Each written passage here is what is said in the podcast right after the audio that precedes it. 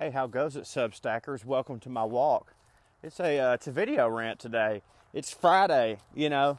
Friday is like date night, movie night. So, I mean, hopefully you're having a better date night than sitting at home and watching this. But, you know, if you have a few minutes to kill on your way to bed or something, here you go. First off, question. I always like to, you know, get a little question going for the comments. Y'all ever eat a meal and you're full for like 36 hours? And I'm not suggesting that you eat something and then you don't eat for another 36 hours. But like my stomach, I don't know how y'all's bellies are, but I've got like memory foam stomach. You know what I mean? Like I can tell what food is in my belly. Like I can feel like meatballs from a couple days ago still in there. Like I'll eat a sandwich and I'll know I'm like, nah, I digested that sandwich, but them meatballs from the other day, I'm still full from them. You know what I mean? Like just because I'm full don't mean that I'm not gonna eat again, because I'm aware that I still need vitamins. But I had some meatballs the other day and I think two of them are still right here, so that's where I'm at. Anyways, I wanted to share something with y'all that was just, I was just reminded of. This is an old, well, in the comedy world, we call them war stories, which is completely insensitive to actual veterans. But when we're comedians talking, that's what we call them. It's a road story of being a comedian. I was talking to my friend Janet Williams. Some of y'all may know her as the Tennessee Tramp. She called me. I don't know if it was just to remind me that her 76th birthday was coming up. She'd be doing that from time to time just to let me know, hey, by the way, you know. But we talked on the phone, bullshitted for a little bit, and we got to talking about some old clubs we used to play together. And we were talking about this one, and I'm kind of remiss to even say where it was, because I don't want this to sound like I'm talking crap about the person that booked them. And you know what? I don't care. The club I was working at was in Jackson, Tennessee, right? And we're talking, this was 10, 12 years ago. I mean, I've been doing stand-up for like 8 years, but I'm still a suckling babe, you know? And this is what we're going to refer to as a hell gig. Now, the room I'm playing in Jackson is not the hell gig. I love that now. It's a C room. You know what I'm saying? Like, it's definitely a C room, but they let me headline, so in my brain, it's an A room. And it was always fun. It was attached to an Italian restaurant. Y'all have definitely heard me talk about this room before, but I don't know that I talked about what happened to me one time on the way there. So the dude that books it, this is one of those classic comedy stories that when you, I swear to God, when I'm telling this to some people, they're like, you are fucking lying to me, but I'm not. So I am like packing my bags early in the week, about to be on my way up there. The booker calls me. He's like, hey, are you doing anything on the Wednesday before you get here? I was like, no, not at all. You know, he's like, oh, sweet. Well, I've got a super sweet deal for you. Now, I know this now. I didn't know this then. Any young aspiring comedians watching this, not always, but usually, if a comedy club booker that's not like your home club booker, even then, if they say, I've got a really sweet deal for you, what it means is it's a really sweet deal for them. You know what I'm saying? He's like, I got a really sweet deal for you. He's like, man, I got you a one-nighter that's on your way here. You had to be coming this way anyways. You may as well do it. As a young comedian, I'm like, oh my God, because you got to understand, when you're a young comedian, you would do it for free. And that's how these goddamn club owners and bookers and all these people, they know they've got you. Because being a comedian is, we would do this for free. And that's why they get away with paying us such shit money for such a long time. Like being a professional comedian as I am now, like at a certain point, you just have to learn and beat it into yourself to not accept shit money, even though you still would, because you love doing it so much. Do you understand? That's the only reason we get managers. We get managers so that someone will stand up for us because we just want to say funny stuff, right? I didn't have a manager at the time, so I was like, yeah, what's the gig?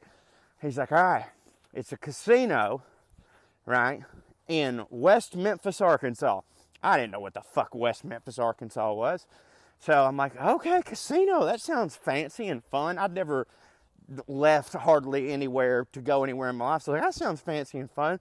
He's like, yeah, it pays $200. And like I said, you're already going that way anyways. That's right on the way here. So I'm like, hell yeah. Well, first note that I think you know where this is going. It in no way. I mean, technically, yeah, I had to go kind of in that direction to get to Jackson, Tennessee, but it was way out the, well, you know, towards Arkansas, right? Secondly, my car sucked, so I had to borrow my dad's car to even go on this trip. Not even, by the way, not only did I have to borrow my dad's car, I had to borrow my dad's duffel bag. This is how broke I was, y'all. I ain't had a duffel bag. So I had to borrow my dad's duffel bag to go on this trip. So I had to borrow my dad's car. My dad's car was a Nissan Armada. So yeah, it's true. I'm picking up an extra $200 to go on this gig, which is like 125 miles out of my way. And I don't know if y'all know, you know, how much gas was right there at the end of the Bush administration and how much gas costs in a Nissan Armada, which is basically a tank with a really good Michelin rating or whatever the fuck it is. Anyways, whatever, I'm breaking even. That's not the shitty part of this trip. I get there and I realize that the term casino has been very loosely defined. By the way, we are, as y'all know, because we're talking in private, we're in the Chickamauga battlefield. We are coming upon where Longstreet's charge was. And here's what I know about Longstreet's charge. Longstreet was a general, and in this, pun intended, general area is where he charged at the opposing side. So anyways, they were really playing fast and loose with the definition of casino, because casinos are illegal in this part of the country, so it's all just video slots. And look, nothing against anybody who likes to go to video slot places. Hell, I'm one of them sometimes, but you know, we'll just say it's not always the classiest clientele. I was by far the most well-dressed sumbitch in there, and I guarantee you I had on a t-shirts. New idea, write that down. I guarantee you I had on t-shirts and flip-flops, right? So I get in there, and I was very early because I'm a neurotic sumbitch. So I get to the bar where I'm doing the show. It ain't like no goddamn, you know, nice lounge or a theater. It's a bar. And I get in there early, so no one's in there, which was, I was kind of confused because I was like, okay, I know I'm early for the show, but like, this is still a bar at a casino. I figured there'd be some people in there, like not a soul, right? Well, then all of a sudden, sorry, I got a stone in my shoe. A couple people kind of like, you know, obviously they lost the trailer on a penny slot and they came in there to drown their sorrows. Well, now it's getting like really close to showtime. Nobody in there. Like at one point, not even a waitress sitting around looking like she might do something. Just nobody. Just a bartender, an old, wise-looking black man cleaning the same glass like over and over and over again. And the booker, right? And the booker of that particular room is sitting there next to a karaoke rig that I think was going to be used later for the after show. And he's sitting there looking at a notebook.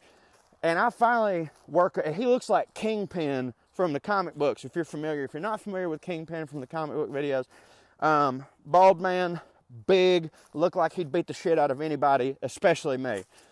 So I finally work up the courage to go talk to him. He definitely knew who I was because I walked in with a notebook and the look of hope and despair in my eyes. So he was like, that's a comedian. Plus, I walked in wearing one thing and then went and changed, because I'm like, even though I was a young stupid comedian, you know, like we ain't performing in t-shirt and shorts and flip-flops, right? As soon as I walk up to him, I was like, hey, not expecting much of a crowd tonight, huh? Now, for the record, I should have mentioned this earlier.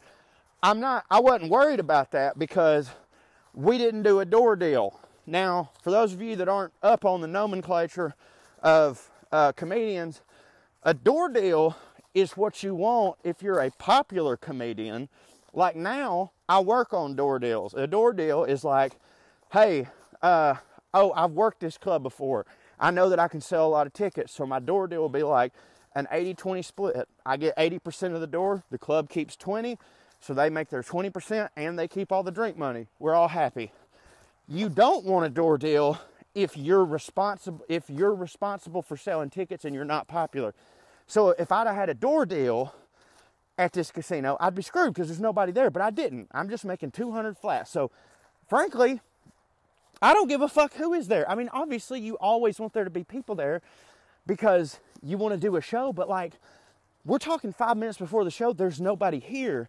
And in my brain, I'm going, okay, well, if it's going to be a light show, if nobody shows up, then I don't have to do the show, because I would rather do no show than a show for two people. Trust me. As much as it may contradict what I said earlier about comedians always want to perform, we do not want to perform to single digits of people.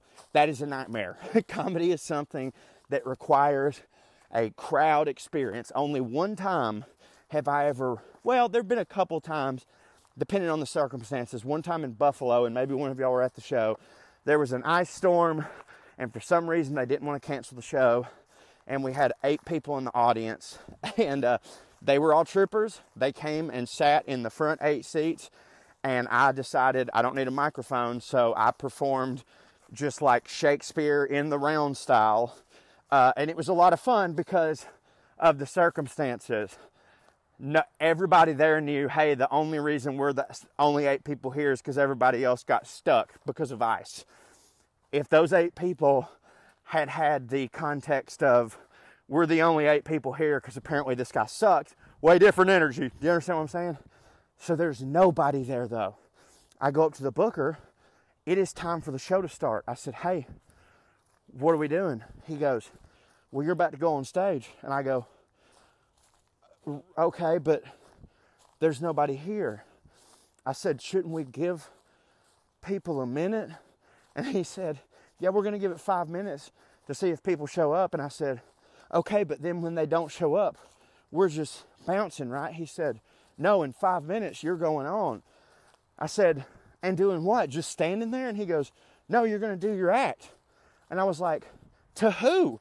He said, to the back of the fucking room. I don't give a shit. And I didn't understand. I was like, hold on. What do you mean? And he's looking at me like I'm the dumbest motherfucker in the whole world. He's like, you're going to do your act. I was like, wait, do you want to hear it? He's like, no, I don't want to hear it. I was like, does the bartender want to hear it? He's like, no, he doesn't want to hear it. I go, then what's the point?